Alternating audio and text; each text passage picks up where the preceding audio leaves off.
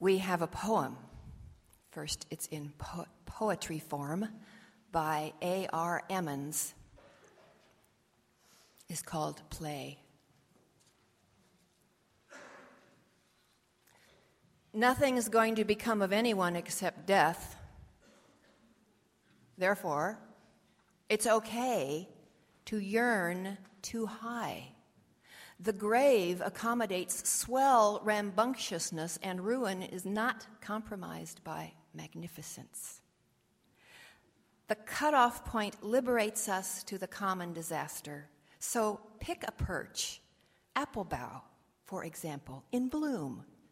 Tune up, and if you like, drill imagination right through necessity. It's all right, it's been taken care of, it's allowed considering.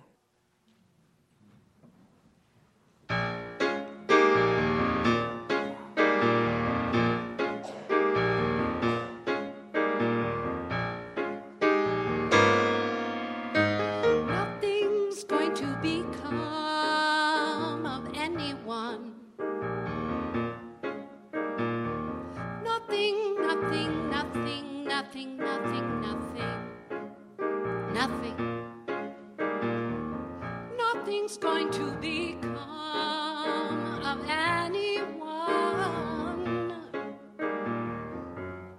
Nothing except death. Therefore, it's okay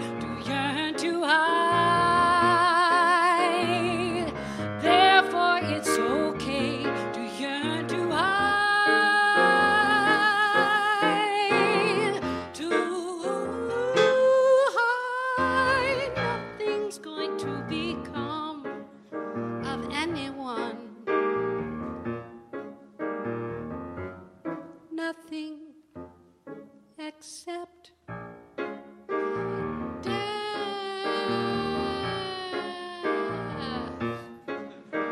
The grave accommodates swell rambunctiousness and ruins, not compromised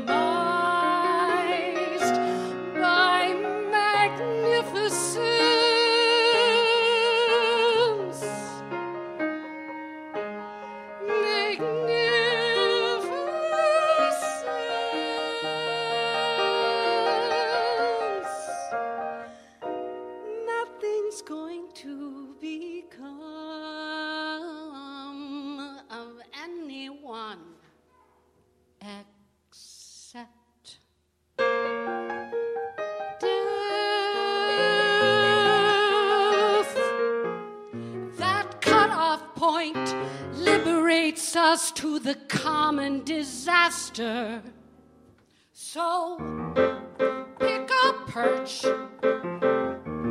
tune up and pick a perch. Apple branch, for example, in bloom. Pick a perch and tune up and bloom. Pick a perch and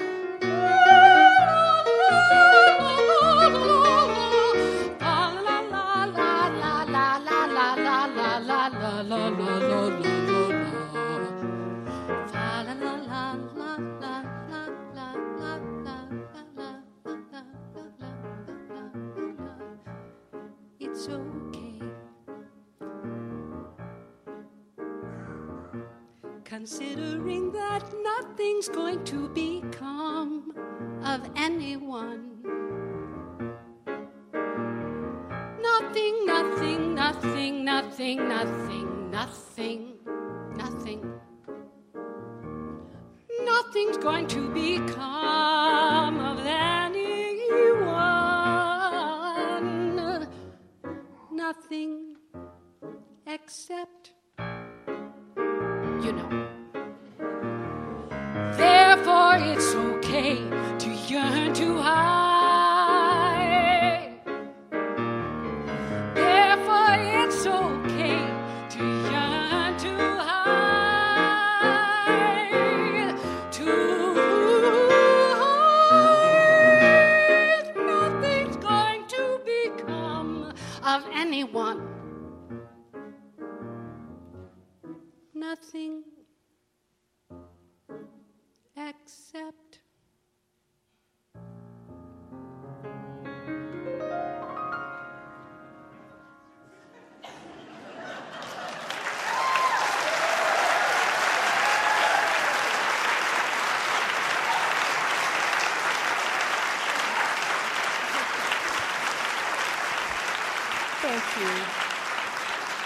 You, Ruthie.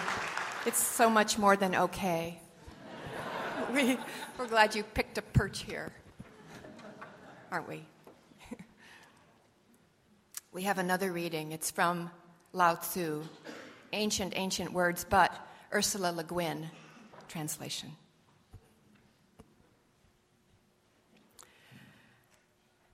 Stop being holy, forget being prudent.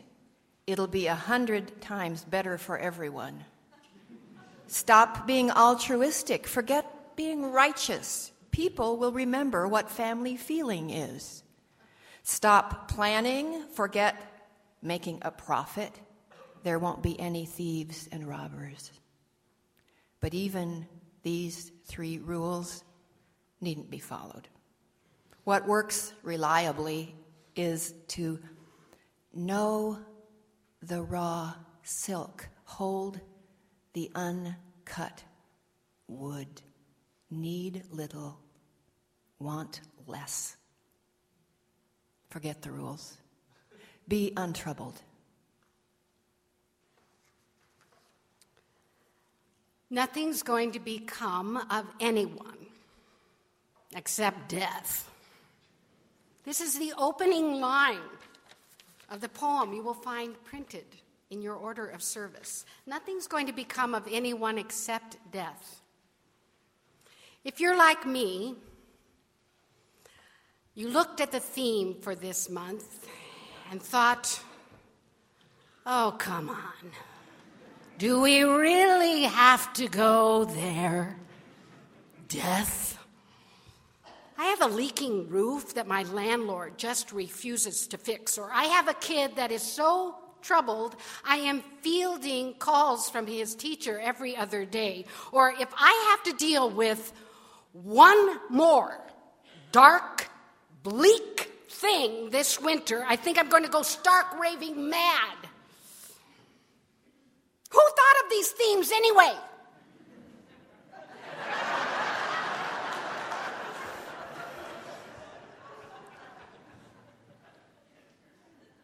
What could they have been thinking?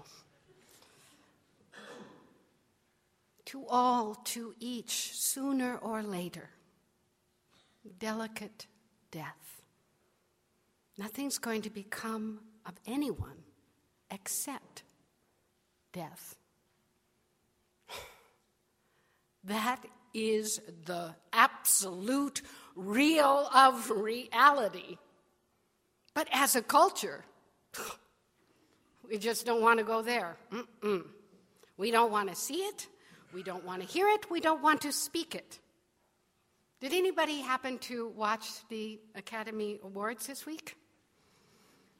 Our celebrities now stretch their faces beyond recognition or even the simple capacity to smile in the vain hope, the vain hope of deceiving us and themselves to this, our common disaster.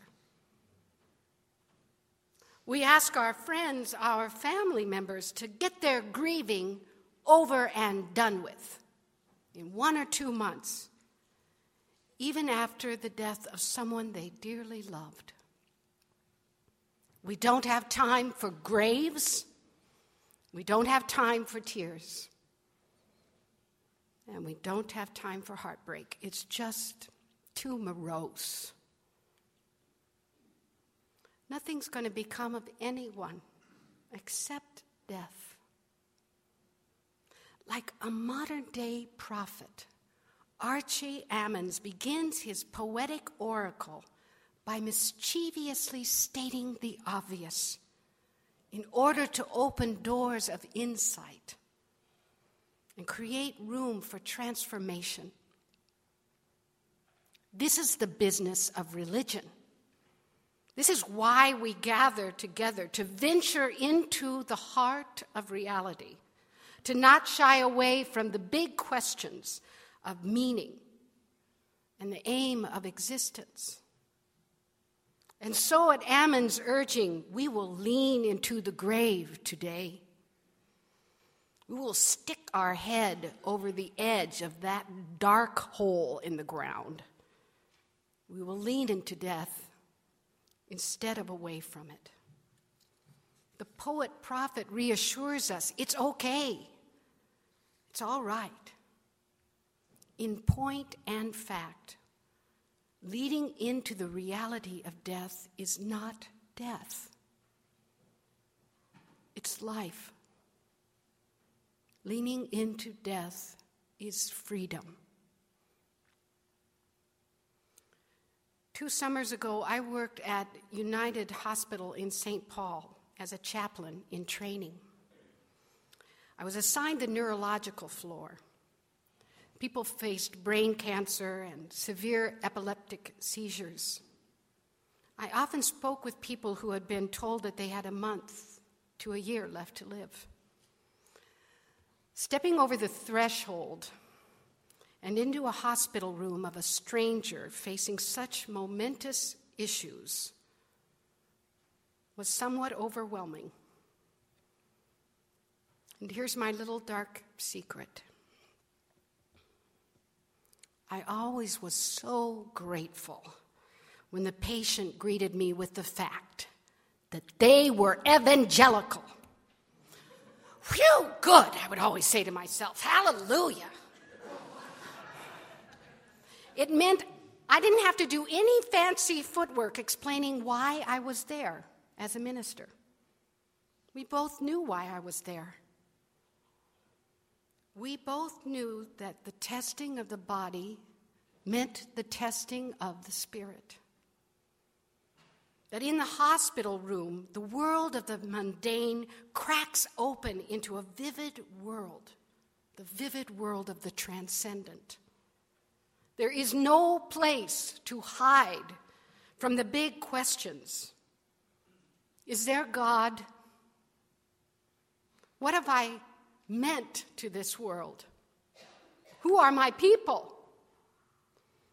What is the nature of this thing, death?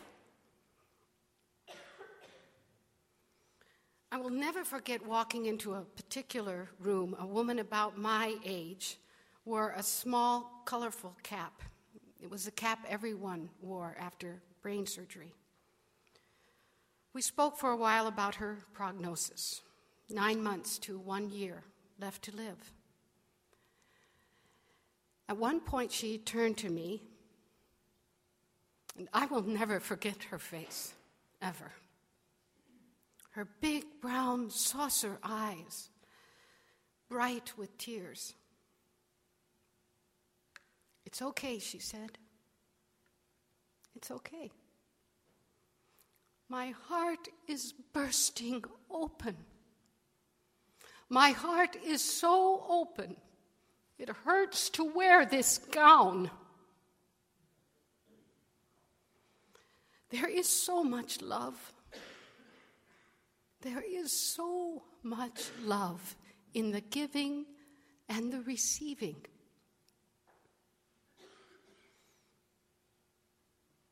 Over and over again from hospital bed to hospital bed. I heard Ammons' reassurance quoted back to me one way or another. It's okay. It's all right. It's been taken care of. Those who face death square in the face have a secret to tell. Inside of death is life, if you're willing to lean into it. There is something about that cutoff point that has the capacity to liberate. What if we were to live a year as if it were our last year? What if we were to practice dying? Poet and teacher Stephen Levine did just that. He recounts a year of his life in which he practiced dying. He writes, You might think that working with the dying would have fully prepared me for death, particularly since I have also been teaching Buddhist meditation. But during the course of my one year experiment, I realized that all I had understood about death could be experienced at yet a deeper level.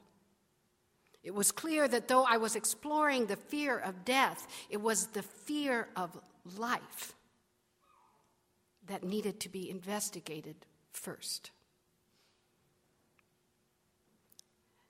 This statement is indeed Ammons' poem. When we practice dying, we practice living. And one of the keys to doing either one of those things well is developing a sense of curiosity, a sense of play. Neurologist and psychologist Stuart Brown is the director of the Institute of Play, where he investigates the science and the importance of this supposedly trivial endeavor. In an interview on the radio show Speaking of Faith, Brown relates something very interesting about this concept of play. He states An inherent part of being playful is taking risk. The natural history of play in the world, both animal and human, is that persistent play increases the risk of death and damage while it's taking place.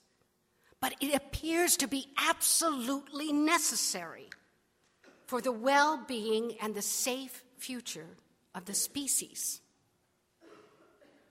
So it is a conundrum, but to remove risk, all risk from kids' play, is to not allow them the spontaneity to develop themselves.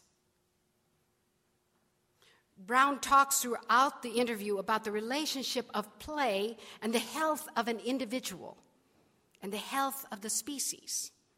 He says if you look at the human situation, at least over the last 200,000 years or so, our capacity as a species to adapt, whether we're in the Arctic or the tropics, the desert or a rainforest, appears to be related significantly to our capacity to play. And if you look more closely at the development of the human being, you find that the human being really is designed biologically to play throughout the life cycle. We are built to play. We are built to dance across this high wire stretched between life and death while juggling the necessities of risk and pleasure, the two central components of play. Now, think about a baby being bounced in the air. At the first toss, there's always that look on the baby's face. Whoa! What's happening? Should I cry? Should I laugh? Where am I? In that moment, when the baby's body leaves the assurance of their parents' outstretched hands and they are suspended in that moment, between danger and pleasure, we have a glimpse of what it is to live wide eyed, what it is to live in the fullness of the moment. And if you observe further, you witness this spontaneous eruption of joy as the baby comprehends that, hey, this is life.